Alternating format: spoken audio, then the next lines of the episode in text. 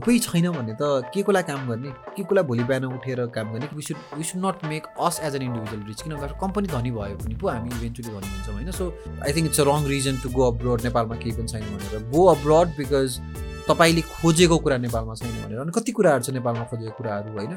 Seven out of ten स्टुडेन्ट्सलाई school स्टुडेन्टलाई चाहिँ अहिले सोधिदियो भने चाहिँ what they want to be भन्दाखेरि चाहिँ they want to be an YouTuber गरेर कि अहिलेको जमानामा। As an entrepreneur what whenever we do something we are doing a long term betting होइन where I will be more happy is when हामीले create गरेको कुरा चाहिँ मोर एन्ड मोर पिपलहरूले कन्ज्युम गर्यो भने चाहिँ त्यहाँ चाहिँ ह्याप्पिनेस आउँछ कि? It's not about product it's not about service it's about experience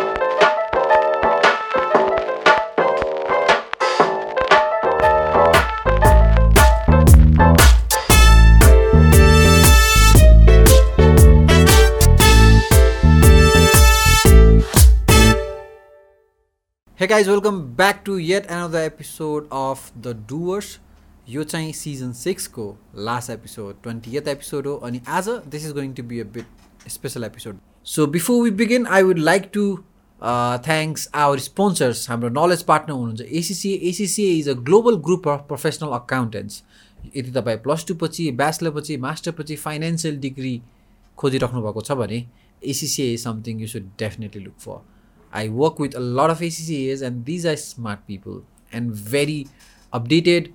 And the degree is accepted all over the world. So please go and check check them out because they are these amazing people. We'll link their websites and social media platforms below.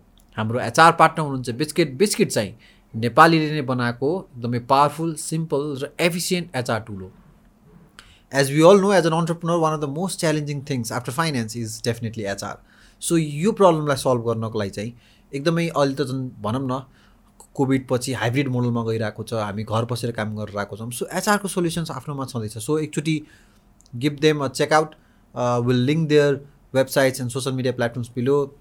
Amazing people doing some amazing work and definitely trying to revolutionize नेपालको HR application system. So please check them out because these are amazing people trying to solve some problems.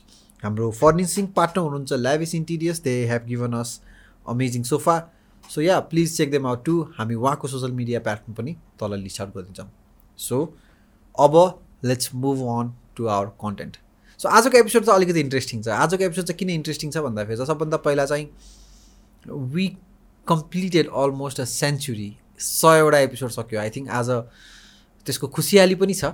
अनि यहाँसम्म आउनु चाहिँ we never anticipated कि will be हामी सयवटा podcast पनि गर्छौँ भनेर किन भन्दाखेरि डुवर सुरु गर्दाखेरि चाहिँ कतिपय कन्ट्याक्समा एउटा सानो एक्सपेरिमेन्ट गरौँ and then let's see where it goes भन्ने थियो तर नो वेयर वी थट कि will come this fire so त्यसलाई सेलिब्रेट गर्नको लागि आज I have a very special guest I have today my guest is Anup so yeah this is a we podcast where Anup is talking with Anup अनि हामी दुइटा अनुप मिलेर we will be talking about how was the experience कस्तो भयो के सिक्यौँ के gist छ डुवर्सको?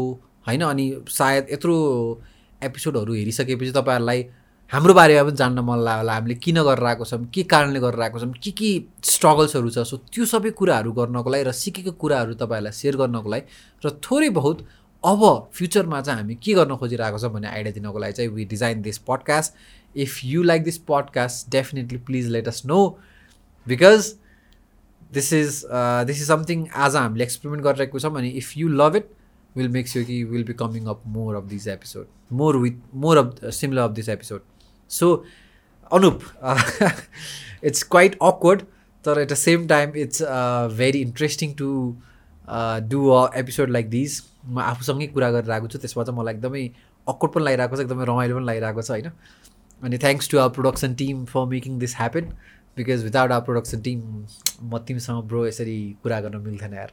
So anyway so let's move on I have couple of questions Anup so मेरो फर्स्ट क्वेसन चाहिँ के हुन्छ भन्दाखेरि चाहिँ वाइ डुवर्स किन भन्दाखेरि हामीले पाउने सबभन्दा बेसी क्वेसनमध्ये एउटा क्वेसन चाहिँ के हो भन्दाखेरि चाहिँ किन डुवर्स सुरु गऱ्यौँ?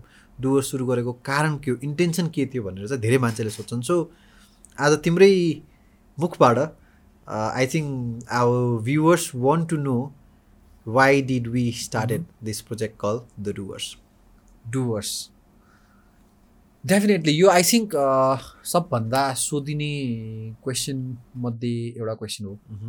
डुवर्स किन सुरु गरेको भनेर अनि त्यसको एन्सर चाहिँ एउटा मात्रै एन्सर छैन सो म मल्टिपल एन्सर दिन चाहेँ।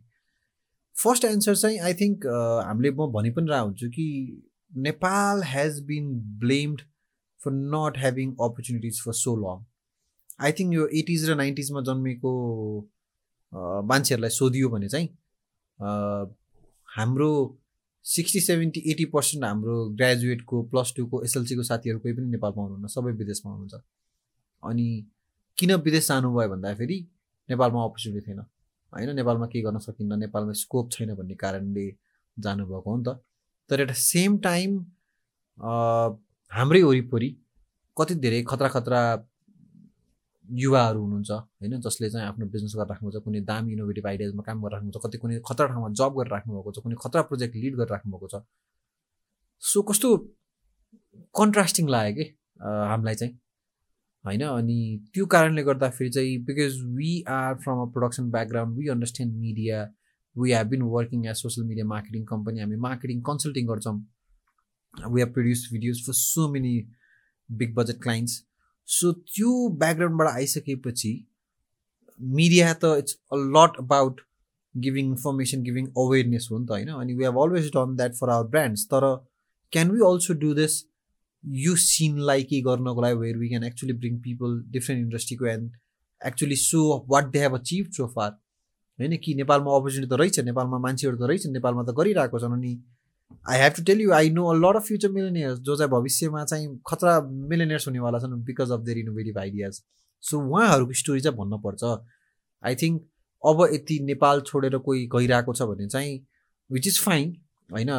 नेपालै बसेर किन यो ग्लोबल टाइममा चाहिँ an individual is free to travel any part of the world and do anything that you want to do in his life तर एउटै भनाइ के हो भन्दाखेरि not going abroad for a wrong reason अनि त्यो रङ रिजन भनेको चाहिँ नेपालमा केही गर्न सकेन नेपालमा अपर्च्युनिटी छैन अनि नेपालमा गर्न नसकेकोले चाहिँ नेपालमा अपर्च्युनिटी नभएको कारणले गर्दाखेरि चाहिँ म विदेश आएको हो भन्नु चाहिँ रङ रिजन हो जस्तो लाग्छ मलाई। अनि त्यो कुरालाई चाहिँ फेल त्यो कुराको लागि चाहिँ रङ प्रुभ गर्नको लागि चाहिँ I think an idea like doers incepted and we executed after almost one इयरको brain storming डिस्कसनपछि गर्ने कि नगर्ने गर्ने कि नगर्ने? Because we are also quite engage हाम्रो अरू कन्टेन्ट प्रोडक्सन प्रोजेक्ट्सहरूमा चाहिँ and then we finally decided to do it two thousand नाइन्टिनमा होइन यो गर्नुपर्छ भनेर। अनि द्याट्स हाउ स्टार्टेड एकदमै एउटा एक्सपेरिमेन्टल प्रोजेक्टको बेसिसमा थियो। We had no intention of making money with it yeah यसबाट पैसा पनि कमाइन्छ र भन्ने इन्टेन्सन थियो होइन? तर as the as we started to progress I think brand like these ACC IMEP biscuit Ambe cement होइन and I think they have supported us quite well अनि अहिले त this is a business model भनौँ न अनि it's sustainable we are doing it अझै हाम्रो के के गर्ने प्लान छ अझै क्रेजी जाने प्लान छ। अब लास्ट टाइम हामी सायद डिस्कस सेयर गर्छौँ होला what are the future plans that we have भनेर। सो त्यो कन्ट्याक्समा चाहिँ the first primary reason was to so कि I think it's a wrong reason to go abroad नेपालमा केही पनि छैन भनेर। गो अब्रोड बिकज तपाईँले खोजेको कुरा नेपालमा छैन भनेर। अनि कति कुराहरू छ नेपालमा खोजेको कुराहरू होइन? जस्तै अब भनौँ न स्पेसको बारेमा गर्ने हो भने नेपालमा खासै अपर्च्युनिटी नहोला। आर्गुमेन्टेड रियालिटी भर्चुअल रियालिटीको बारेमा पढ्ने हो भने अपर्च्युनिटी नहोला। तर हेभिङ सेट द्याट गर्न मन लागेको कुराहरूमा टन्नै क्षेत्रहरूमा टन्नै कुरो ऊहरूमा चाहिँ अपर्च्युनिटी छ। अनि अर्को कुरा चाहिँ कस्तो पनि भन्दाखेरि यो प्रब्लम्स भनेको चाहिँ अपर्च्युनिटी हो। अनि प्रब्लमलाई सल्भ गऱ्यो भने चाहिँ त्यो चाहिँ एउटा बिजनेस मोडलमा कन्भर्ट हुन सकिन्छ भन्ने कुरा पनि प्रुभ गर्न किन भन्दाखेरि a lot of entrepreneurs that we had हाम्रो पडकास्टमा as a guest they have simply converted their solution solution they were offering in to a business and they are making money out of it so त्यो चाहिँ प्रब्लम्सबाट आत्तिएर तात्तिएर भाग्ने होइन कि प्रब्लम्सहरूलाई चाहिँ demystify गरेर त्यसको solution निकाल्ने त्यसलाई बिजनेसमा कन्भर्ट गर्ने चाहिँ is a right entrepreneurial approach हो भन्ने कुरा पनि देखाउनको लागि चाहिँ हामीले डुवर्स सुरु गरेको थियौँ। अब अहिले डुवर्स किन गरेर आएको छौँ भन्दाखेरि चाहिँ यस्तो रेस्पोन्सहरू आउन थाल्यो यस्तो इम्प्याक्टहरू क्रिएट भएको हुन थाल्यो यस्तो अप्रिसिएसन आउन थाल्यो कि this is not a project to be to be pause यसलाई त डौराउनु पर्छ। As the name suggest the doers अझै धेरै खतरा खतरा डुवर्स क्रिएट गर्नुपर्छ भन्ने कन्टेक्समा चाहिँ आई थिङ्क अहिले गरेको motivation is quite different of course पहिला गरेको मोटिभेसनको पनि केही पार्ट छ तर now the motivation now the vision has came out much more refined अनि I think you and I we the team is much more clear about what why we want to do the doers फेरि अर्को कुरा मलाई के पनि add गर्न मन लाग्यो भन्दाखेरि चाहिँ as a media tech company हाम्रो सबभन्दा खतरा एसेट भनेको चाहिँ स्टोरिज हो कि? We want to tell stories होइन? We want to tell stories on around different domain अनि कति खतरा खतरा स्टोरिजहरू छ नि त वरिपरि। त्यो स्टोरीहरू त नेपाली लोकल स्टोरिजहरू त्यसलाई पनि ग्लोबल ल्यान सकिन्छ। यो नेपाली अन्टरप्रिनर्सहरूको नेपाली स्ट्रगलहरूको जुन हामी entrepreneurs from third world country भन्छौँ खतरा खतरा स्टोरिजहरू छ होइन? त्यसलाई पनि ग्लोबल ल्यान सकिन्छ। भोलिको दिनमा के थाहा हुन्छ नि mere subtitle might change a lot of things so त्यो एस्पेक्टमा चाहिँ एउटा इन्टेन्सन त्यो पनि हो है कि maybe the stories of ours can glow global and हामीले अलिकति भए पनि त्यहाँ चाहिँ केही केही रोल प्ले गर्न सक्छौँ भनेर। ओके मेरो अर्को क्वेसन चाहिँ के छ भन्दाखेरि आई थिङ्क हामीले पाउने एउटा धेरै अप्रिसिएसन मध्ये एउटा अप्रिसिएसन चाहिँ के पनि भन्दाखेरि हाउ कन्सिस्टेन्ट वी आर हामी कतिसम्मको कन्सिस्टेन्ट छौँ हामी भिडियो हालै हालेछौँ हामी हरेक हप्ता भिडियो हाल्छौँ हामी अझै डिफ्रेन्ट सोजहरू हामीले गरेर आएको छौँ अघि तिमीले भने जस्तै we are planning a lot of other things पनि होइन? So one of the appreciation is consi being consistent होइन?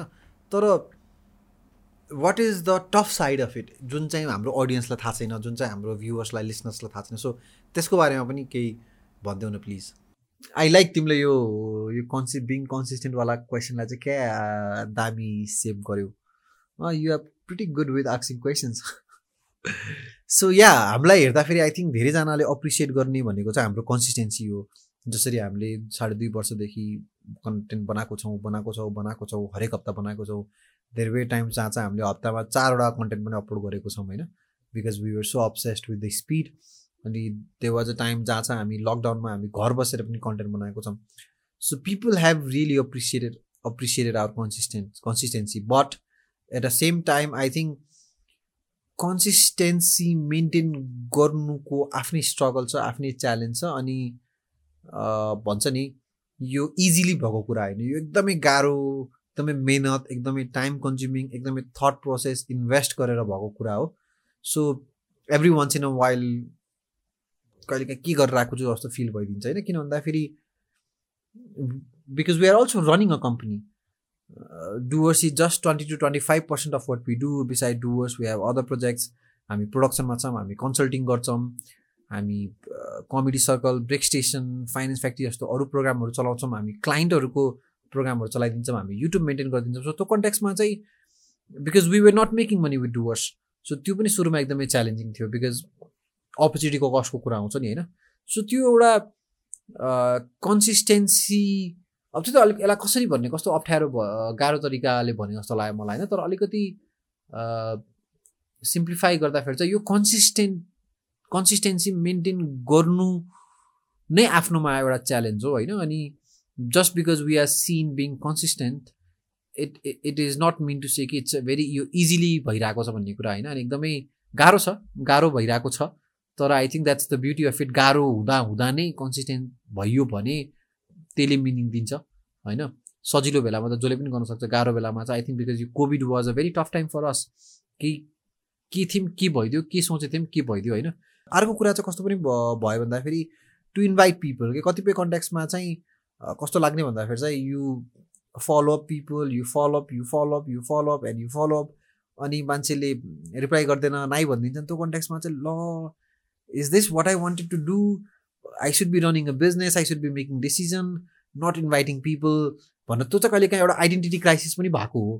होइन? किन भन्दाखेरि we started working since two thousand eleven podcast हामीले गर्न थालेको टु थाउजन्ड नाइन्टिनबाट अनि कहिले पनि यो इन्टरभ्यू फर्मेटमा हरेक मान्छे हरेक हप्ता नयाँ मान्छेलाई बोलाएर गफ गरेर कन्भर्सेसन गर्ने गरिए गरिएको थिएन नि त होइन? अनि त्यो कन्ट्याक्समा चाहिँ त्यो एउटा फलो फलो फलोअप पनि एकदमै स्ट्रगल भयो एकदमै गाह्रो भयो। तर the good thing is we have been doing it तर बिकज क्वेसन नै के थियो भन्दाखेरि चाहिँ यो other side of the top side चाहिँ के हो? यो बिङ कन्सिस्टेन्ट हुनुको कन्टेक्समा चाहिँ एउटा फलोअप अर्को चाहिँ हामीले चाहिँ कहिले पनि पडकास्ट गर्दाखेरि चाहिँ we just didn't invited people बस्नुहोस् ल वी स्टार्टेड आक्सिङ क्वेसन कहिले पनि भएन। अब अलवेज हामी ब्रेकफास्टमा भेटेछौँ होइन लन्चमा भेटेको छौँ हामी रनिङ गएको छौँ। So we have always invested good amount of time to know more about our guest होइन। अनि कतिपय कन्ट्याक्समा त हाम्रो गेस्टहरू कस्तो हुनुहुन्छ भन्दाखेरि these are not very media savvy people camera अगाडि खासै त्यस्तो कम्फर्टेबल या क्यामेरा अगाडि आइराख्ने मान्छेहरू होइन नि त। अनि कतिपयजनाको लागि चाहिँ this was probably the first platform they have they came and talk about the story so त्यो कन्ट्याक्समा चाहिँ the challenge was also to make them feel comfortable to create a situation जहाँ चाहिँ दे वुड वान सेयर आफ्नो सुख दुःखको कुराहरू। So I think त्यो चाहिँ अलिकति टफ पार्ट भयो तर having set that I have completely enjoyed it अनि अझै डिफ्रेन्ट फर्मेटमा डिफ्रेन्ट तरिकाले चाहिँ गर्न मन छ। I think that would be my answer to yours to यो टु यो question okay so let's move on to our next question अर्को एउटा क्वेसन चाहिँ के पनि भन्दाखेरि अब आई थिङ्क हामीले पडकास्टमा पनि भनि नै रहेको हुन्छौँ नि त। If there is one person who is learning so much it definitely has to be us होइन? किन भन्दाखेरि we get to meet amazing people अनि अघि तिमीले भने जस्तै we just don't do a podcast for the sake of doing a podcast हामी भेट्छौँ लन्चको लागि भेट्छौँ कफीको लागि भेट्छौँ खाजाको लागि भेट्छौँ। होइन अघि तिमीले भने जस्तै we have also been incident जहाँ चाहिँ हामी बिहान साढे पाँच बजे रनिङ गएको छौँ हाम्रो गेस्टसँग to build that synergy to build that comfortability so that हाम्रो कन्भर्सेसन चाहिँ अझै दामी होस् भनेर।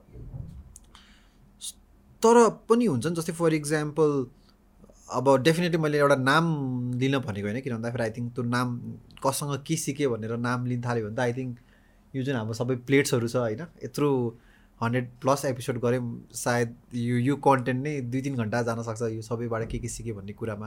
अनि of course we both know the kind of person we are is हरेक मान्छेसँग हरेक इन्सिडेन्टसँग चाहिँ केही न केही सिकिन्छ केही न केही सिक्न सकिन्छ भन्ने हाम्रो माइन्ड सेट हुन्छ। त्यही पनि on top of your head भनौँ न having set that on top of your head share something जुन चाहिँ has been there in your head होइन जुन चाहिँ मैले डुवर्स गरेँ चाहिँ यो यो कुराहरू चाहिँ क्या मेरो दिमागमा इम्प्रिन्टेड छ भन्ने केही न केही कुरा त होला नि त।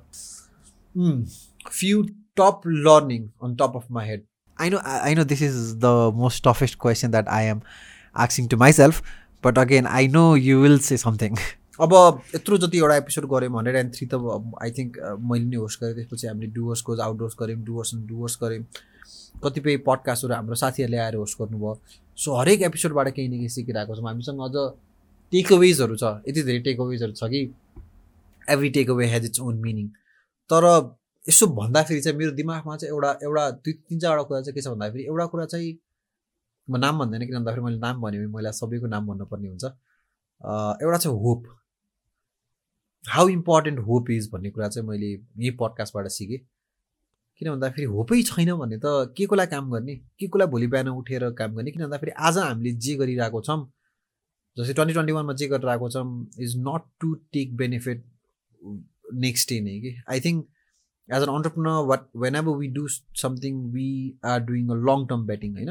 हामी ट्वेन्टी ट्वेन्टी फाइभको लागि सोचेर गरिरहेको छौँ। सो यति ट्वेन्टी ट्वेन्टी फाइभको लागि ट्वेन्टी ट्वेन्टी फोरको लागि होपै छैन भने चाहिँ किन उठेर काम गर्ने? किन अफिस आउने? किन फ्रिक्सन क्रिएट गर्ने? किन साथीहरूसँग फ्रिक्सनहरू गरेर काम गर्ने। किन भन्दाखेरि when you working together friction त क्रिएट त हुनै छ होइन? केही न केही दुःख सुख त हुनै छ। सो एउटा चाहिँ hope is such important thing भन्ने मैले बुझेँ। अर्को कुरा चाहिँ मेरो अन्टरप्रिनियल करियर चाहिँ सधैँ सर्भिस इन्डस्ट्रीबाट नै भयो। अहिले पनि हामी सर्भिस इन्डस्ट्रीमै छौँ हामी प्रोडक्सन प्रोभाइड गर्छौँ हामी मार्केटिङ सोल्युसन प्रोभाइड गर्छौँ होइन? अनि मलाई चाहिँ एउटा एकदमै सधैँ कन्फ्युजन चाहिँ के भन्दाखेरि चाहिँ am I in a wrong industry भन्नाले बिकज मेरो धेरै साथीहरू चाहिँ प्रोडक्ट इन्डस्ट्रीमा हुनुहुन्थ्यो। कतिपय कति चाहिँ आफैले प्रोडक्ट बनाउनुहुन्थ्यो कतिपयले चाहिँ ट्रेडिङ बिजनेसमा हुनुहुन्थ्यो। सो त्यो कन्टेक्समा चाहिँ प्रोडक्टतिर जाने कि सर्भिसतिर जाने प्रोडक्टतिर जाने कि सर्भिसतिर जाने भन्ने एउटा ठुलो कन्फ्युजन थियो होइन? अनि त्यो कन्फ्युजन चाहिँ एउटा पडकास्टबाट के सल्भ भयो भन्दाखेरि देन आई रियलाइज कि it's not about product it's not about service it's about experience हामीले प्रोडक्ट इकोनोमी सर्भिस इकोनोमी भन्छौँ नि it's it's an experience economy चाहे मैले प्रोडक्ट दिएको बेचिरहेको छु चाहे मैले सर्भिस बेचिरहेको छु if I am not attaching experience I think I will not last experience economy एकदम इम्पोर्टेन्ट हो अनि experience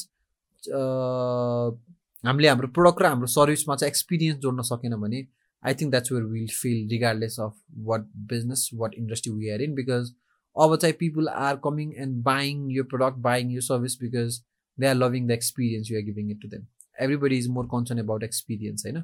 So I think it's an experience economy भन्ने कुरा चाहिँ एकदमै फिल भएको कुरा हो। मलाई के पनि भएको छ भन्दाखेरि होइन दे आर टाइम्स जहाँ चाहिँ म आफ्नै पडकास्ट रिपिटेडली फेरि हेरेको छु अनि त्यो हेर्दाखेरि पनि मैले फेरि केही नयाँ क्वेसन नयाँ क्वेसन या नयाँ क्वेरिजहरू दिमागमा आएको छ अनि नयाँ रियलाइजेसनहरू भएको छ कि अनि हामी हाम्रो कन्भर्सेसनमा अनि हाम्रो क्लाइन्ट बेसहरूसँग कुरा गर्दाखेरि पनि हामीले एउटा आइडिया पिच गर्छौँ नि कि the kind of a content we should create should be timeless content होइन?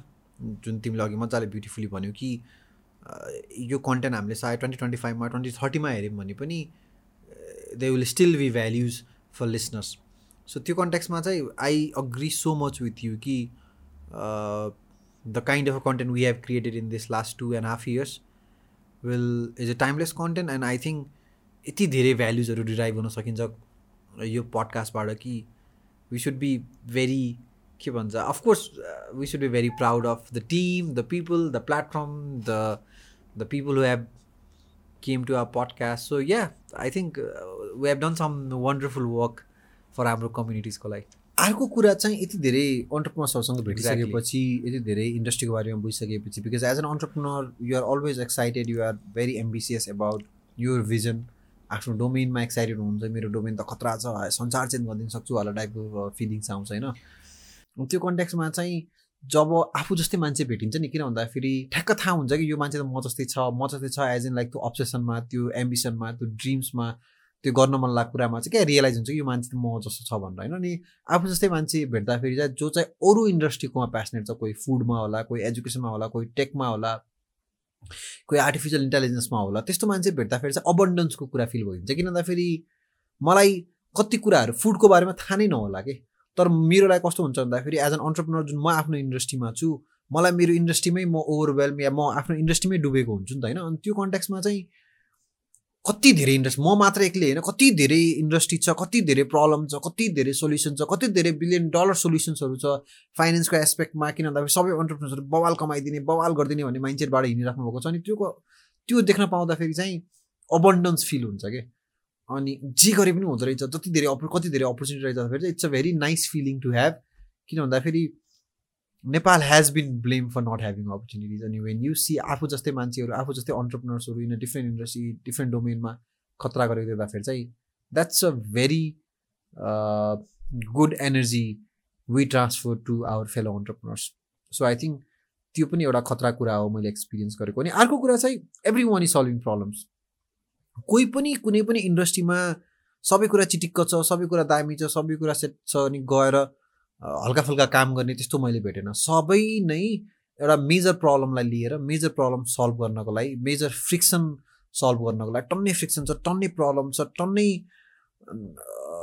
नरमाइलोवाला कुरा छ त्यो कुराहरू त्यो प्रब्लमलाई चाहिँ अपर्च्युनिटीको रूपमा देखेर त्यसलाई सोल्युसन त्यसको सोल्युसन खोज्न हिँडिरहेको मैले भेटेँ होइन? अनि त्यो कुरा पनि आफूमा एकदमै खतरा कुरा जस्तो लाग्छ मलाई।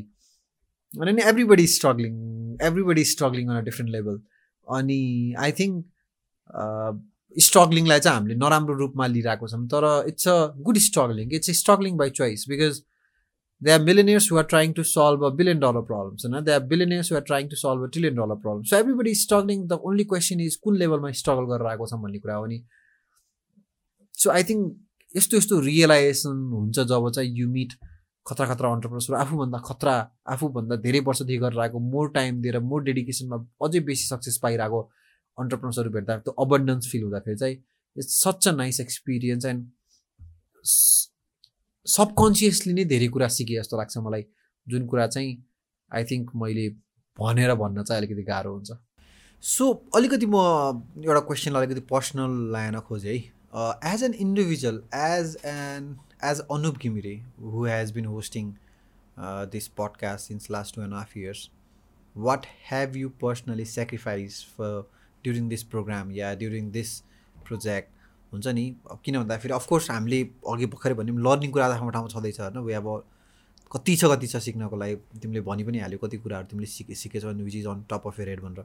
त्यो पनि what are the things that you have sacrifice from यो personal and so people who are watching towards who wants to start a podcast and target for at least 100 plus episode होइन so they would understand कि what are the things Anup personally has sacrificed for this project भन्नु okay very interesting question के तिमीसँग त एकदमै खतरा खतरा interesting क्वेसनको लिस्ट छ this is another tough question for you so what have I personally sacrifice for Doers I think एउटा कुरा चाहिँ I started working from two thousand eleven two thousand इलेभेनबाट काम गर्न सुरु हो सुरु गरे कम्पनी सुरु गरेको टु थाउजन्ड फोर्टिनमा हो अनि इट्स टु थाउजन्ड नाइन्टिनमा म आफ्नो फाइनली फर्मली नै पे फेस देखाएर आउन खोजेँ। टु थाउजन्ड नाइन्टिनको पनि अलिकति स्टार्टिङ या टु थाउजन्ड एटिनको लास्ट लास्टबाट मैले आफ्नो पर्सनल पेजहरू बनाए पनि गर्न थालेको थिएँ। किन भन्दाखेरि एउटा त्यही अघि के अरे अब जुन हामीले पछि कुरा हार्छौँ पर्सनल ब्रान्डको बारेमा।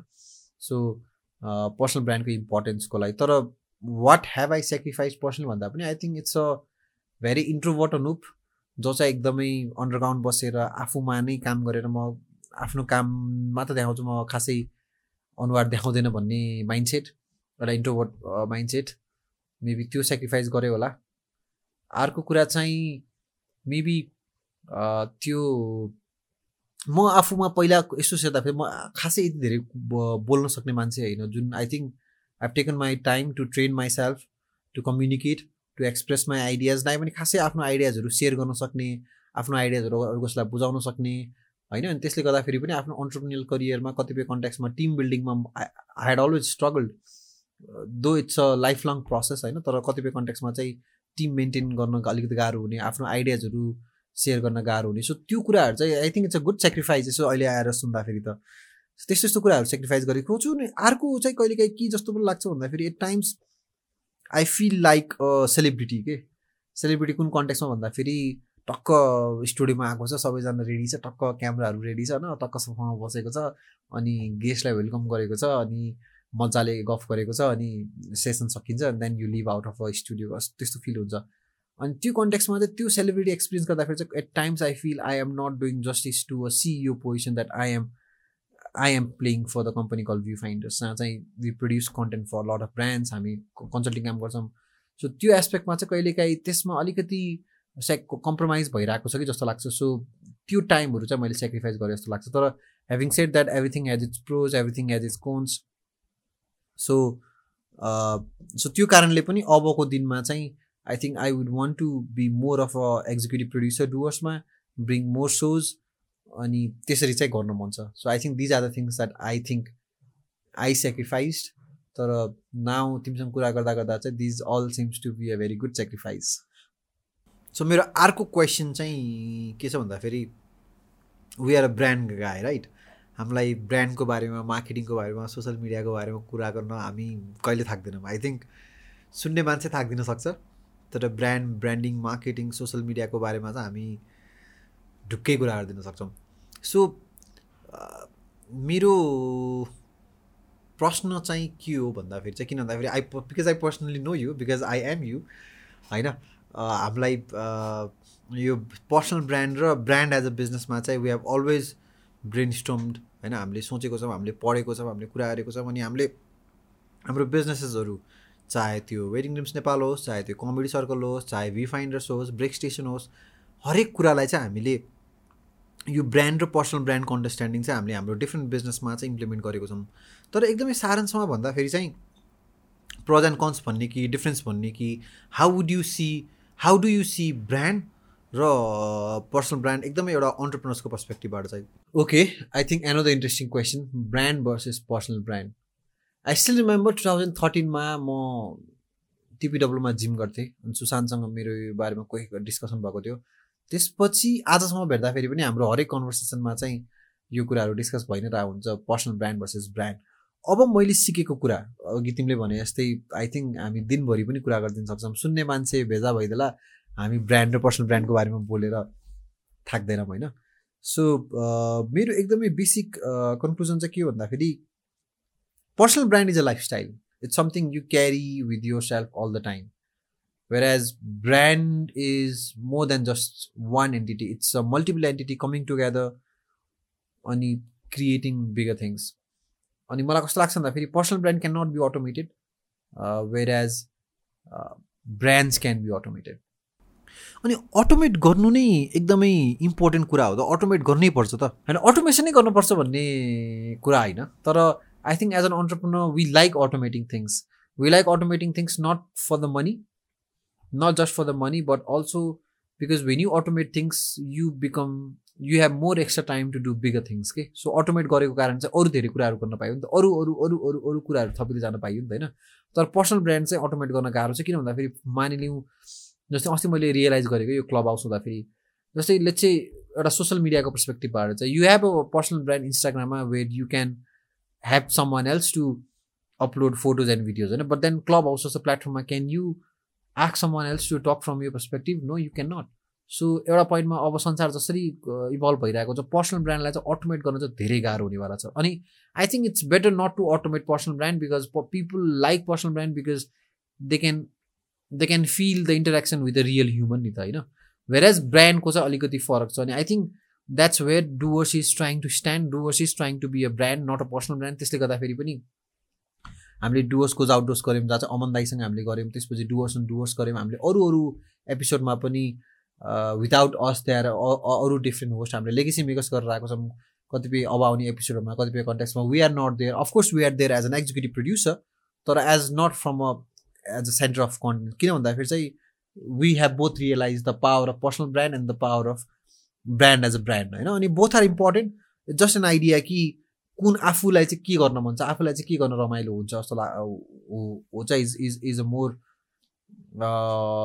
stronger question जस्तो लाग्छ मलाई चाहिँ। सो त्यो हिसाबमा चाहिँ I think I want to build more brands of course personal brand मेरो पर्सनल ब्रान्ड चाहिँ कस्तो होस् जस्तो लाग्छ भन्दाखेरि someone who can build brands होइन? Someone who understand online presence र ब्रान्डिङ सो वेल कि he can build multiple brands भनेर चाहिँ I think that would be my personal brand तर आफ्नो पर्सनल ब्रान्ड भनेर आफ्नै बाट कन्टेन्ट गर्नको लागि चाहिँ I think I still take more time तर yeah I am pretty much happy and excited with how Doers is evolving अनि त्यही इन्टेन्सनले नै द अनुप पडकास्ट गरेको होइन त्यही भएर द डुवर्स गरेको जसले गर्दाखेरि भोलिको दिनमा अनुपलाई निकालेर अरू मान्छेहरूलाई पनि लिएर आउन सकोस् अझै बिगर स्केलमा जान सकोस् भन्ने एस्पेक्टमा चाहिँ गरेको जस्ट ट्राइङ टु रिलेट डुवर्सको कन्टेक्समा तर to answer you yeah I think that's the core difference between personal brand र ब्रान्डमा अनि अर्को कुरा चाहिँ personal brand you can build a personal brand faster than building a brand brand किन भन्दाखेरि as a human we find it much easier to trust another human being होइन तर having said that personal brand खस्न पनि सजिलो हुन्छ then a brand brand so त्यो एस्पेक्टमा चाहिँ अघि भने जस्तै I think it just about identifying the kind of person you are the kind of a person you want to associate yourself with the kind of a brand you want to associate associate yourself with and and working around that अनि अहिले कतिपय बेलामा चाहिँ people are also building personal brand and rediverting diverting the traffic from personal brand to their brand brand होइन? या vice versa so त्यसरी पनि गर्न सकिन्छ. They are no hard and fast sole I don't know मैले अलिकति complicated गरेँ कि तर एसेन्स चाहिँ personal brand can be it's a lifestyle whereas brand is not lifestyle it it more of a system it is more of a multiple people and अटोमेसनको कन्ट्याक्समा चाहिँ it's much easier to automate brand then a personal brand Awesome, awesome, awesome. Lovely answer, Anup. So what I want to ask you is यत्रो podcast गरिसकेपछि यत्रो अन्टरप्रोनर्सलाई भेटिसकेपछि यत्रो इन्भेस्टरलाई भेटिसकेपछि होइन I think हामीले त पिभिसीको almost नेपालको सबै धेरै जसो पुरानो पिभिसीसँग गऱ्यौँ फाइनेन्स फ्याक्ट्रीमा हामीले नयाँ सिरिजमा नयाँ नयाँ पिभिसीहरूसँग कुरा गऱ्यौँ अन्टरप्रोनरसिपको कुरा गऱ्यौँ सो कति धेरैजनासँग भेट्ने कुरा गर्ने मौका पाइयो उहाँको प्रब्लमहरू मौका सुन्ने पाइयो so what do you think क्रक्समा चाहिँ नेपालको अहिले सल्भ गरिहाल्न पर्ने प्रब्लमहरू या कस्तो कस्तो प्रब्लम चाहिँ इज जुन तिमीलाई चाहिँ इम्पोर्टेन्ट फिल भयो होइन? Tell something about that uh okay अब एन्सर दिने पालो मेरो सो हामीले यो पडकास्ट चाहिँ आदि मैले आफूले क्वेसन सोध्ने त्यसपछि आदि आफूले आफूलाई क्वेसन सोध्ने टाइपको ओके टप कोर प्रब्लम्स भन्यो है हुन त तिमीले पनि अघि कतिपय कन्ट्याक्समा यसैको वरिपरि सेरफेरमा कुरा भइसकेको छ। तर यत्रो पडकास्ट गरिसकेपछि चाहिँ मलाई रियलाइज भएको कुरा चाहिँ के भन्दाखेरि आई थिङ्क हाम्रो नेपालमा चाहिँ ट्रस्ट फ्याक्टरको कमी छ जस्तो लाग्छ कि मलाई। ट्रस्ट फ्याक्टरको कमी छ। ट्रस्ट फ्याक्टरको कमीले गर्दाखेरि चाहिँ हामी कोलाब्रेसनमा त्यति माथि छैनौँ। अब ट्रस्ट फ्याक्टरको कमी किन पनि छ भन्दाखेरि अब हुन त एउटा एक किसिमले गभर्मेन्टले दोष दिन सकिन्छ पोलिसी मेकिङ राम्रो छैन पोलिसी छैन भनेर होइन? तर डेफिनेटली अब गभर्मेन्टलाई ब्लेम गर्न थाल्यो भने आई थिङ्क अगेन त्यो अब हामी युवाहरू गभर्मेन्टलाई कम्प्लेन गर्न थाल्यो भने दिन त्यति धेरै कुराहरू छ हाम्रो एक्सपेक्टेसनहरू जुन मिट भएको छैन तर त्यसलाई यदि गभर्मेन्टलाई साइडमा राख्ने हो भने चाहिँ there are also few things which we as an entrepreneurs entrepreneurs Doers should be doing so that त्यो अबको पाँच वर्षमा चाहिँ अब आउने म देखेको कोर प्रब्लम्सहरू चाहिँ नरहोस्। अब यो चाहिँ मैले देखेको कोर प्रब्लम चाहिँ किन भन्दाखेरि I'm also practicing day in and day out I'm also running a business अनि plus I get to I'm lucky to get an opportunity to meet with so many amazing entrepreneurs अनि उहाँहरूको बिजनेसको बारेमा बुझ्न पाउँदाखेरि उहाँहरूको बिजनेसको प्रब्लमको बारेमा बुझ्न पाउँदाखेरि चाहिँ आफू नै एज अ इन्डिभिजुअल पनि ग्रो भइन्छ होइन? त्यसमा चाहिँ त्यही अब ट्रस्ट फ्याक्टर छ। ट्रस्ट फ्याक्टर चाहिँ अझै त्यसलाई स्पेसिफिक रूपमा भन्दाखेरि चाहिँ गभर्नेन्स छैनौँ कि हामी। हाम्रो पेपर वर्क स्ट्रङ छैन। जसले गर्दाखेरि जुन मैले रिसेन्टली अहिले हामीले पिभिसीको यहीँ सिरिज यहीँ सिजनमा हामीले पिभिसीको डिफ्रेन्ट पिभिसीसँग बोलाएर हामीले कुरा पनि गऱ्यौँ। हामीले इन्भेस्टमेन्टको साइडको कुरा गऱ्यौँ। हामीले फन्डिङको बारेमा कुरा गऱ्यौँ। सिड फन्डिङ होइन इक्विटीहरूको कुरा गऱ्यो भने प्लस अहिले हामीले फाइनेन्स फ्याक्ट्रीमा पनि एउटा छवटा एकदमै फाइनेन्सियल पर्सपेक्टिभबाट चाहिँ पिबिसीको कुरा गरेर आएको छौँ। अनि यो यत्रो कुराहरू सुनिसकेपछि यत्रो कुराहरू गरिसकेपछि मैले रियलाइज गरेको प्रब्लमहरू चाहिँ किनभने यति कुनै कम्पनीमा इन्भेस्ट गर्नको लागि कुनै कम्पनीमा गिभेन हुनको लागि त त्यसमा त ट्रस्ट पहिल्यैदेखि ट्रस्ट फ्याक्टर बिल्ड हुनु पऱ्यो नि त होइन। अनि बिकज गभर्नेन्स यस्तो विक छ पेपर वर्क यस्तो विक छ होइन। So people like them are really having hard time to identify good startup with a clean paper works जहाँ चाहिँ इन्भेस्ट गरेर कोलाबरेसन गर्नको लागि चाहिँ सजिलो होस्। किन भन्दाखेरि some is putting money in या भनौँ न इन्भेस्ट पैसै इन्भेस्ट गर्नुपर्छ भन्ने छैन। भोलिको दिनमा पार्टनर्सको रूपमा स्वेट इक्विटी दिएर कसैलाई बोलाउन सकिन्छ। तर त्यहाँ चाहिँ एकदमै गभर्नेन्स छैन भने चाहिँ why should I trust you yeah why should you trust me कि हामी कोलाबरेसन गर्न थालिसकेपछि सबै कुरा ठिक हुन्छ सबै कुरा ट्रान्सपरेन्ट हुन्छ भनेर। सो आई थिङ्क एउटा चाहिँ ट्रस्ट फ्याक्टरको चाहिँ एकदमै कमी देख्छु जसले गर्दाखेरि त्यो ट्रस्ट फ्याक्टर गभर्नेन्सलाई चाहिँ हामीले स्ट्रङ बनाउँदै जान सक्यौँ। अफकोर्स त गभर्मेन्टले पनि रोल प्ले प्ले गर्नुपर्छ अनि हामी as an entrepreneur we should work in a way I think यो पनि एउटा इन्ट्रेस्टिङ कुरा सिकेँ हो मैले चाहिँ कि as an entrepreneur we should work to make our company rich not we should we should not make us as an individual rich किन भन्दाखेरि कम्पनी धनी भयो भने पो हामी इभेन्चुली धनी हुन्छौँ होइन सो इभन अन्टरप्रिनरहरूले पनि त्यो के बुझ्नुपर्छ भन्दाखेरि पर्सनली धनी हुने होइन कि कम्पनीलाई धनी बनाउने हो पेपर रिच हुने हो होइन टिमलाई धनी बनाउने हो. सो त्यो एस्पेक्टमा चाहिँ हुन त यो सबै कुरा रिलेटेड नै छ. एउटा ट्रस्ट फ्याक्टर बवाल गर्न पऱ्यो ट्रस्ट फ्याक्टर गर्नु दामी गर्नको लागि चाहिँ गभर्नेन्स राम्रो हुनु पऱ्यो पेपर वर्क स्ट्रङ हुनु पऱ्यो. पेपर वर्क र गभर्नेन्स राम्रो हुने बित्तिकै there will be more people willing to come and invest willing to collaborate willing to come together for one similar vision to work to come and work together अर्को कुरा चाहिँ अब यो यसैसँग रिलेट हुन्छ। सिट फन्डिङको प्रब्लम देख्छु जस्तो लाग्छ मलाई। किन भन्दाखेरि नेपालमा जुन पनि इन्भेस्टमेन्टहरू आएको छ कि त ठुल्ठुलोमा आइ आइएको छ होइन? हाइड्रोहरूमा आइरहेको छ। तर यो सर्भिस लाइनको सिट फन्डिङ आइडियामा कसरी इन्भेस्ट गर्दैन? कि आइडियामा इन्भेस्ट नगरिसकेपछि कस्तो हुन्छ भन्दाखेरि चाहिँ इभन म एज एन अन्टरप्रिनर म पाँच छ वर्षदेखि काम गरेर आएको छु। म त आफ्नो कम्पनीसँग एकदमै अट्याच भइसकेको छु। नि त मलाई त कसरी पार्टनरसँग काम गर्ने पनि थाहा छैन। किन भन्दाखेरि कतिपय कन्ट्याक्समा हामी नेपालमा चाहिँ सोलो अन्टर सोलो पनर्सहरू पनि धेरै छौँ हामी होइन। सो त्यसले गर्दाखेरि चाहिँ अचानक कुनै एउटा फन्डिङ लिएर कुनै एउटा पैसा लिएर काम गर्न गाह्रो भइदिन्छ कि त्यहाँ फ्रिक्सन भइदिन्छ। किन भन्दाखेरि हामीलाई त सिकाइएकै छैन नि त। एटलिस्ट मैले आफ्नो आइडियामा सिट फन्डिङ एकदमै थोरै सिट फन्डिङमा पैसा लिएर मैले सर्टन इक्विटी दिएर मैले कुनै पार्टनरसँग काम गर्ने भने त एटलिस्ट मलाई के आइडिया हुन्छ? पार्टनरले राइसिस कसरी काम गर्ने? पार्टनरसँग कसरी कोलाबरेट गर्ने? बोर्डको स्ट्रक्चर थाहा हुन्छ? कम्पनीलाई बिल्ड गर्ने स्ट्रक्चर थाहा हुन्छ?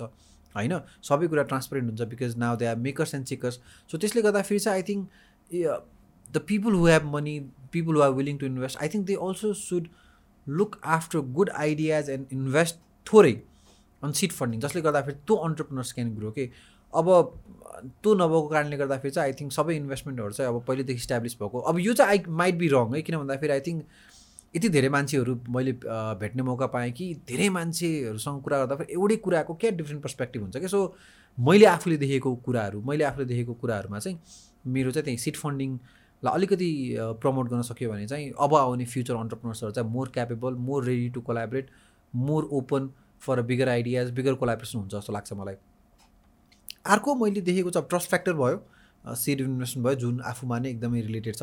अर्को मैले देखेको चाहिँ नयाँ यो यो जुन के अरे सेभेन्टिज एटिज र नाइन्टिजको अन्टरप्रिनर्स छन् उहाँहरू चाहिँ एकदमै रेडिकली ओपन हुनुपर्छ जस्तो लाग्छ टु सेयर आइडियाज कि किन भन्दाखेरि आई थिङ्क हामीले अहिले जुन हामीले ट्वेन्टी ट्वेन्टी वानमा काम गरेर आएको छौँ भन्दाखेरि चाहिँ we are beating betting for twenty twenty five yeah twenty thirty कि? होइन? अनि त्यो कन्ट्याक्समा चाहिँ एउटा रेडिकली ओपन भएर हामीले आफ्नो आइडियाजहरू हामीले आफ्नो गरेको प्रोसेसहरू सेयर गरेनौँ नयाँ जेनेरेसनलाई भने चाहिँ अब आउने फ्युचर अब आउनेको नेक्स्ट अन्टरप्रिनर्सहरू पनि हामी जस्तै हुनेवाला छन् कि अनि which is bad they have to be way better than us होइन? किन भन्दाखेरि one entrepreneurs create opportunity for other entrepreneurs कि जस्तै फर इक्जाम्पल मेरो एउटा मिडिया टेक कम्पनी छ। अर्को कुनै पाँचवटा अन्टरप्रिनर ल्याएर एउटाले रेस्टुरेन्ट खोल्यो एउटाले क्लाउड किचन खोल्यो एउटाले स्कुल खोल्यो एउटाले कुनै टेक्नोलोजी कम्पनी खोल्यो भने we can provide business to each other होइन? And entrepreneur create opportunity for other entrepreneur so त्यो कन्टेक्समा चाहिँ एउटा यो रेडिकली ओपननेसवाला सेयरिङवाला कुरा होइन? मेन्टरसिपवाला कुरा। सो अझै ओपन हुनु पऱ्यो होइन? अनि आई थिङ्क यो सेभेन्टिज एटिज र नाइन्टिजको अन्टरप्रिनर्सहरू अलिकति रेडिकली ओपन भएर नयाँ जेनेरेसनहरूलाई चाहिँ अझै बेसी मेन्टरसिप र ओपननेसहरू दियो भने चाहिँ आई थिङ्क त्यहाँ दामी हुन्छ होला कि? अनि मलाई यो किन भन्न मन लाग्यो भन्दाखेरि they are times when I meet entrepreneurs जसले चाहिँ अँ मेरो एउटा आइडिया छ तर म अहिले भन्दैन। एक महिनापछि भन्छु। अनि किन भन्दाखेरि अहिले कसैलाई लिकै गरेर टाइपको कुरा हुन्छ। नि कहिले चाहिँ कस्तो लाग्छ भन्दाखेरि ब्रो मसँग यदि तिस दिनमा if I could if I can replicate एउटा आइडिया मैले तिम्रो सुनेर होइन you should not even try that किन भन्दा एन्ट्री टु बेरियर त एकदम इजी भइदियो नि त। सो त्यो चाहिँ अलिकति ट्रस्ट फ्याक्टर छैन जस्तो लाग्छ मलाई। अगेन एउटै कुरा भयो होइन? सो या आई थिङ्क यो कुराहरू चाहिँ कोर प्रब्लम जस्तो लाग्छ मलाई होइन? यो चाहिँ सबै मोर अफ अ माइन्ड सेटवाला प्रब्लम हो जस्तो लाग्छ मलाई चाहिँ। सो यसमा चाहिँ इफ यु क्यान एक्चुली अब कन्भर्सेसन नै हुनुपर्छ जस्तो लाग्छ मलाई यो बारेमा चाहिँ। I think more and more experience entrepreneur should come at come out and talk अनि कहिले कहिले कस्तो लाग्नु लाग्छ भन्दाखेरि कतिपय अन्टरप्रिनर्सहरूलाई रिच आउट गर्दाखेरि पडकास्टको अब यो मेरो this can also be a part of a complain to a lot of people are listening होइन? अन्टरप्रिनरलाई अप्रोच गर्दाखेरि चाहिँ अँ म रेडी नै छैन म पुगेकै छैन म कहीँ पुगेकै छैन। अनि म पुगेपछि भन्छु yeah I'm not comfortable talk भन्नुहुन्छ विच इज फाइन होइन? किन भन्दाखेरि there are people lot of introvert people who might not want to come out to come out in front of a camera अनि बोल्न मन लाग्दैन। तर एउटा सोसल रेस्पोन्सिबिलिटी सोसल अब्लिगेसन पनि हुन्छ जस्तो लाग्छ कि मलाई। अनि हामी एकदमै खतरा स्टेटमा छैनौँ कि। As a country as a community हामी अलिकति गाह्रै स्टेटमा छौँ होइन? अनि यो बेला चाहिँ if you don't come out and speak for a younger generation share to our younger generation होइन आई थिङ्क एउटा त्यो so social obligation social responsibility चाहिँ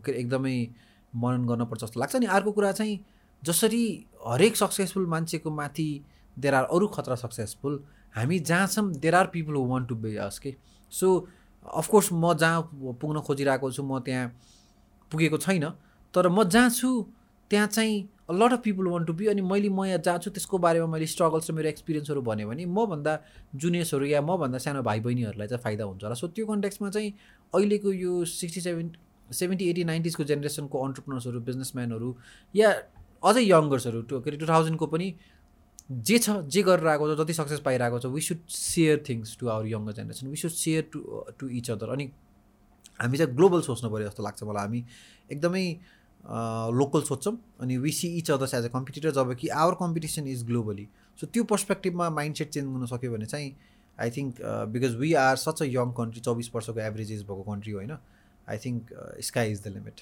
मलाई सुन्नु मन लागेको अर्को क्वेसन अनुप चाहिँ कतिपय पडकास्टमा चाहिँ you have talk the lot about create economy होइन? रिसेन्टली आफ्नो लिङ्कडिनमा पनि you have been very active about sharing create economy र यसको भ्यालुएसन यसको पोटेन्सियल यसको key प्लेयर्सहरू but what exactly is create economy could you say a bit more about it creator economy होइन त ओके सुन अब जुन हामीले गरेर आएको छौँ it's purely under creator economy अनि हामीले क्रिएटर इकोनोमीको बारेमा पहिला पनि वान्स इन अ वाइल पडकास्टको बारेमा कुरा गरी पडकास्टमा कुरा गरि नै रहेको थियौँ। अनि बाहिर चाहिँ I am very vocal about what is creator economy so creator economy के हो भनेर भन्यो भने चाहिँ अबको दिनमा चाहिँ डिजिटली क्रिएट गर्ने एसेट चाहे त्यो कन्टेन्ट होस् चाहे त्यो ब्लग होस् चाहे त्यो भिडियो होस् चाहे त्यो सोसल प्रोफाइल होस् या सोसल अडियन्स बेस होस् यो सबै क्रिएटर इकोनोमीमा पर्छ कि? अनि अब चाहिँ कस्तो भइरहेको छ भन्दाखेरि एभ्रिथिङ इज गोइङ डिजिटल त्यसमा त डाउटै छैन।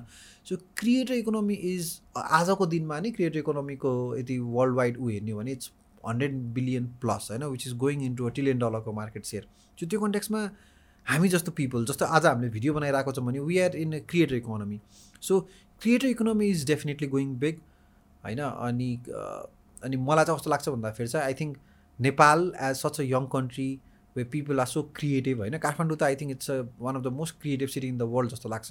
यदि काठमाडौँको हिस्ट्री हेर्ने भने चाहिँ खतरा हो नि काठमाडौँ होइन? काठमाडौँको आर्टिस्टहरू यहाँको मान्छेहरू यहाँको हिस्ट्रीहरू नै एकदमै आर्टिस्टिक छ। सो क्रिएटिभ इकोनोमीमा चाहिँ एकदमै राम्रो फ्युचर छ जस्तो लाग्छ मलाई। आई थिङ्क प्यारेन्ट्सहरू तपाईँहरू यदि हेरिराख्नु भएको छ भने चाहिँ if any of your children wants to get in to create creating digital stuff creating digital asset भने चाहिँ do support them do promote them किन भन्दाखेरि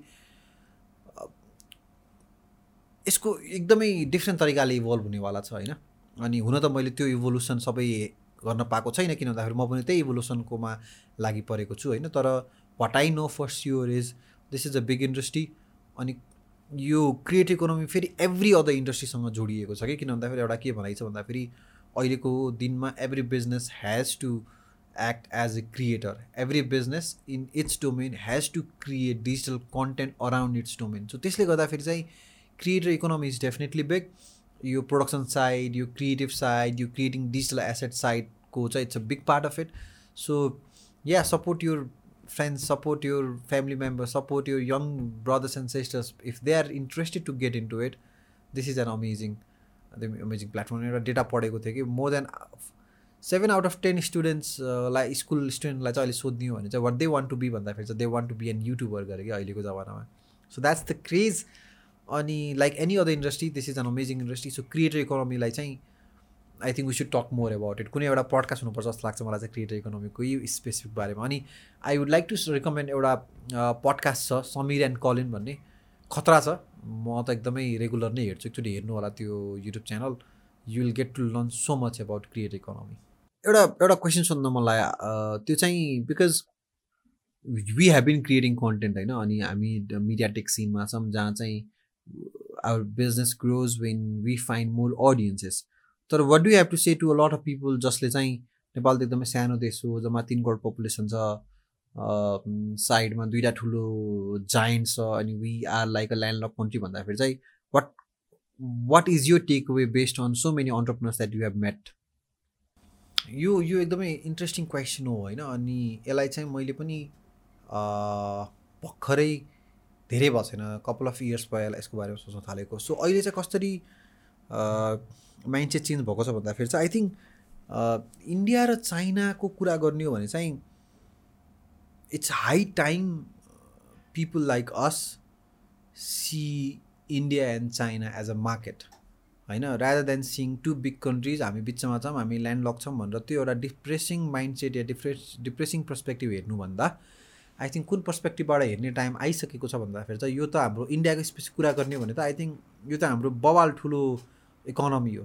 होइन? हामी हिन्दी बुझ्छौँ हामी हिन्दी बोल्न सक् सिक्छौँ हाम्रो के अरे कल्चर सेम छ भनेपछि त we basically understand Indian audience Indian crowd होइन? इन्डियन टार्गेट ग्रुप हामी अन्डरस्ट्यान्ड गर्छौँ. So why can not we shift our mind set and see India as a market के? हामीले हामी जम्मा तिन करोड पपुलेसन छौँ भनेर हामी उदास नै हुनु पर्दैन।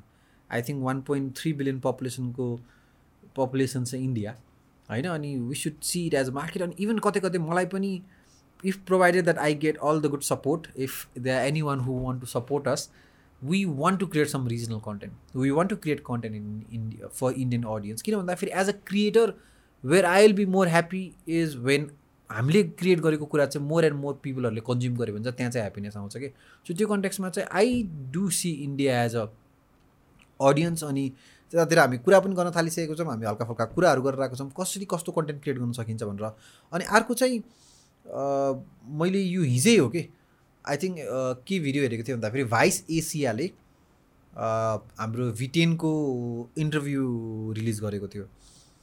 जहाँ चाहिँ इन्टरभ्युअरले इन्टरभ्युसँग कम्प्लिटली नेपालीमा सोधिएको छ र the only means of understanding this content for foreigners is through subtitle so Vice Asia जसले चाहिँ एजियालाई फोकस गरेर इङ्ग्लिसमा कन्टेन्ट निकाल्छ नि त्यस्तो प्लेटफर्मले चाहिँ नेपाली कन्टेन्ट निकालेर just simply in a base of subtitle त्यो कन्टेन्टलाई ग्लोबल बनाइरहेको छ भने why can't we do the same भनेपछि त अहिले कुनै पनि हाम्रो हामीले बनाएको कन्टेन्टलाई सब टाइटल हालिदियो भने त we are already making a regional content नि त होइन? So I think it's a high time we नेपालमा जम्मा तिन करोडको जनता छ भनेर हामी उदास हुनुको सट्टा। इभन क्रिएटर इकोनोमीमा पनि पनि it's high time we see India as a as as or as a market अनि अर्को कस्तो लाग्छ भन्दाखेरि it's a shift in a mindset कि किन भन्दाखेरि हामीलाई बच्चैदेखि we are a small country we are a landlocked country between two big nations भनेर पढाइयो होइन। सधैँ small country landlocked country small country landlocked कन्ट्रीले गर्दाखेरि हाम्रो दिमागमा नै त्यो रट्टा मारिदिउँ क्या हामीले। तर यसो सोच्ने हो भने त हुन्छ मैले एउटा बुक पढेको थिएँ एसिया इज द फ्युचर भन्नेमा। अनि त्यहाँ चाहिँ के भनेको थियो भन्दाखेरि time will come time is coming जहाँ चाहिँ west is going to think what Asia is thinking why Asia is thinking भनेर। किन भन्दाखेरि एजिया चाहिँ अब कन्ज्युमर मार्केट भयो कि। So the whole world will be producing stuff things content product for asian communities for asian market for easy asian consumer habits. So त्यसले गर्दाखेरि अनि एसियाको टु बिग प्लेयर्स चाइना र इन्डिया इज आवर नेबर्स होइन I I I think we are not just यो एकदमै मैले ठुलो कुरा गरेको जस्तो लाग्दैन। मलाई एकदमै बेसिक सिम्पल कुरा हो। कसैले पनि बुझ्न सक्ने कुरा हो। चाइना र इन्डियालाई if you can think as a market if you can think as a community we can tap in to it I think so much money can be made so much of impact can be made अनि I think खतरा कुरा गर्न सकिन्छ जस्तो लाग्छ मलाई चाहिँ। So that's how I see our two beautiful neighbours so एउटा अर्को फसाइने फसाउन मिल्नेवाला क्वेसन सोध्छु है त because you have met a lot of entrepreneurs and I you still talk to a lot of them होइन? कतिपय कम्युनिटिजमा you are an active member so the tough question is what is entrepreneurship भा what is entrepreneurship okay this is probably the मैले गाह्रो गाह्रो question सोधेँ हुनु त ब्रोले पो लास्टमा मलाई एकदम गाह्रो क्वेसन सोधिदिरहेको सो वाट इज अन्टरप्रिनरसिप हा अब यति धेरैजना अन्टरप्रिनर्सहरूसँग कुरा गरिसकेपछि आज मैले एकदम स्टुपिड डेफिनेसन दिएँ भने चाहिँ मेरो कोहोर बिल्ला नै हुनेवाला छ होइन? तर मैले बुझेअनुसार होइन? आई माइट बी रङ तर मैले बुझेअनुसार चाहिँ सबभन्दा पहिला त यो माइन्ड सेट हो जस्तो लाग्छ मलाई। यो कस्तो माइन्ड सेट हो भन्दाखेरि चाहिँ यो प्रब्लम सल्भिङ माइन्ड सेट हो। यति आफ्नो अगाडि एउटा कुनै प्रब्लम छ। र त्यो प्रब्लम सल्भ नगर्दासम्म चाहिँ एकदम गाह्रो भइरहेको छ एकदमै अप्ठ्यारो भइरहेको छ फ्रिक्सन भइरहेको छ मन मनै भने चाहिँ त्यसलाई चाहिँ अन्टरप्रिनियल माइन्डसेट भन्छ। अन्टरप्रिनियल माइन्डसेटले चाहिँ कुनै प्रब्लम हेरिराख्न सकिन्न कि? त्यो प्रब्लमलाई चाहिँ सल्भ गर्न मन लाग्छ होइन? So solving problems in a very innovative way होइन? And monetising that to make it sustainable so more and more people can come together to make the solution bigger more impactful so यदि तपाईँले एउटा कुनै CSR activities गर्नुभयो त्यो एउटा एक्टिभिटिजबाट पैसा कमाएन भने चाहिँ आई थिङ्क त्यो चाहिँ अलिकति अन्टरप्रिनरसिपमा हुन त फेरि सोसल अन्टरप्रिनरसिपमा पर्न गयो होइन? तर the kind of entrepreneurship I follow because I think I am from a background for whom profit profit making is very important profit making किन इम्पोर्टेन्ट छ भन्दाखेरि जब प्रफिट बन्छ त्यसले चाहिँ त्यो होल सिस्टम त्यो प्रोसेसलाई चाहिँ सस्टेनेबल बनाइन्छ because you can reinject money into that system होइन? You can get more people to collaborate because now you can pay more people so त्यो कन्ट्याक्समा चाहिँ मेरोलाई एकदमै मेरो पर्सनल डेफिनेसन अन्टरप्रिनरसिपको चाहिँ it's basically a problem solving mindset you solve a problem you monetise that solution you make money out of it you divide the profit among your peers among your stakeholders and you keep on solving the problem in a more efficient in a more better way with more impact. So i think that's what entrepreneurship is for me.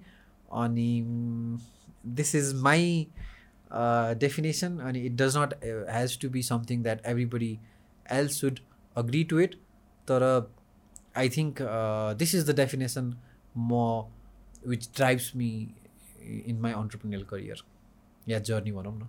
So अब what next hundred plus podcast couple of season of Doers goes out Doers and Doers legacy makers अब के next त? अब के गर्न मन छ र what can our audience expect in days to come what next I think what नेक्स्टको कुरा चाहिँ म अलिकति केही भन्छु होइन अलिकति चाहिँ I think you have to say it because दुइटा अनुप बसेर हामी पडकास्ट गरेर आएको छौँ अनि मैले मात्र भने नसौला सो म केही कुराहरू भन्छु। वाट नेक्स्टमा चाहिँ आई थिङ्क अघि अनुपले भने जस्तै we are really trying to automate Doers we are trying to automate in a way जहाँ चाहिँ Anup Ghimire is not at the centre of it definitely we we we would be producing I would be producing a lot of new newer videos but then you might not be seeing me अब आउने कतिपय फ्युचरहरू फर्मेट्सहरूमा because मलाई कस्तो लाग्छ भन्दाखेरि चाहिँ I'm a doer होइन अनि अघि पनि हुन त कुरा भइहाल्यो।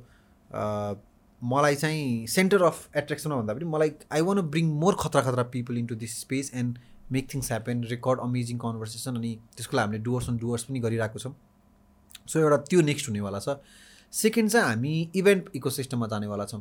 किन भन्दाखेरि मलाई कस्तो लागिरहेको छ भन्दाखेरि हामी स्टुडियोमा बसेर त पडकास्ट गरिरहेको छौँ तर what can we do to take this thing outside where we can interact with live people so अलिकति हामी इभेन्टमा जानेवाला छौँ हामी बुट क्याम्पहरू प्लान गरेर आएको छौँ। We are pitching few brand so if any financial institution is watching us I would definitely want to welcome you let's do something हामी एउटा बुट क्याम्प प्लान गरेर आएको छौँ and we are looking for brands who can support us अर्को हामी web सिरिजमा गइरहेको छौँ सो वी हेभ मेकिङ तिनवटा एपिसोडको एउटा web C web series with the same essence of Doers नेपालमै के गर्नुपर्छ खतरा गर्नुपर्छ के आफूले गरेर प्रब्लम सल्भ गर्नुपर्छ भन्ने एसेन्समा चाहिँ ऊ गरेर आएको छौँ सो डेफिनेटली अब आउने भ्युवर्सलाई चाहिँ के पनि फिल हुनसक्छ भन्दाखेरि डुवर्स धेरै डाइभर्सिफाई भइरहेको छ या डुवर्स धेरै डाइभर्ट भइरहेको छ भन्ने फिल हुनसक्छ but then we have to tell you that is something we आक्स our self every day अनि हामीलाई चाहिँ के रियलाइज भन्दाखेरि कोर एसेन्स अघि आउनुले भने जस्तै हाम्रो सुरुमा वाइ डुवर्सको कन्ट्याक्समा चाहिँ हाम्रो कोर एसेन्स भनेको चाहिँ we actually want to promote the idea of Doers नेपालमै के गर्नुपर्छ गर्नपर्छ। होइन केही न केही गर्नुपर्छ केही न केही गरेर चेन्ज लिएर आउनुपर्छ भन्ने आइडियामा चाहिँ यदि त्यो idea we want tell it through podcast we want tell it through documentary we want tell it through episode like legacy makers and we want to tell it through maybe through a stories होइन? So त्यो कन्ट्याक्समा चाहिँ essence चाहिँ same रहेर फर्मेटहरू चाहिँ अब अलिकति हामी we are we want to go crazy with formats होइन? सो त्यो एउटा चाहिँ कपाल अफ नयाँ आइडियाज हुनेवाला छ। Anu do you want to add anything do you want to add anything I think almost कुराहरू त तिमीले भनिसकेको छौ तर त्यसलाई नै अलिकति जेस्ट गर्ने भने चाहिँ now we want to go outside of the studio we want to go more into an eco event ecosystem we want share हामीले जे जे कुरा सिकिरहेको छौँ टु मोर मासेस अलिकति प्र्याक्टिकली अलिकति पर्सनली बाहिर गएर रियलमा रियलमा हुन त कोभिडले गर्दाखेरि things has become more and more digital but then I think हामी चाहिँ अब अलिकति फिजिकल पनि जान चाहन्छौँ। सो अघि अनुपले भने if the any brands who are willing to collaborate feel free to buzz more than happy to meet and share ideas अर्को कुरा चाहिँ आई थिङ्क डुवर्सको एसेन्सलाई सेम राखेर केही गर्नपर्छ भन्ने कुरालाई एसेन्सलाई सेयर सेम राखेर we want to experiment with different formats be it podcasts documentary short movies web series. So expect a lot of this to format from us.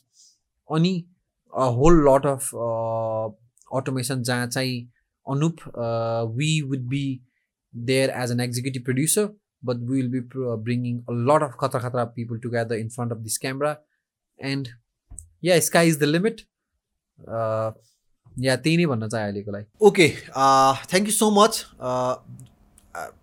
मलाई थाहा नै छैन यो कन्टेन्टको कस्तो रेस्पोन्स आउनेवाला छ किन भन्दाखेरि यो पनि अरू धेरै क्रेजी आइडियाजमध्ये एउटा क्रेजी आइडिया थियो जहाँ चाहिँ द टिम डिसाइडेड कि Anup because you have been doing podcast for so many episode almost two and half years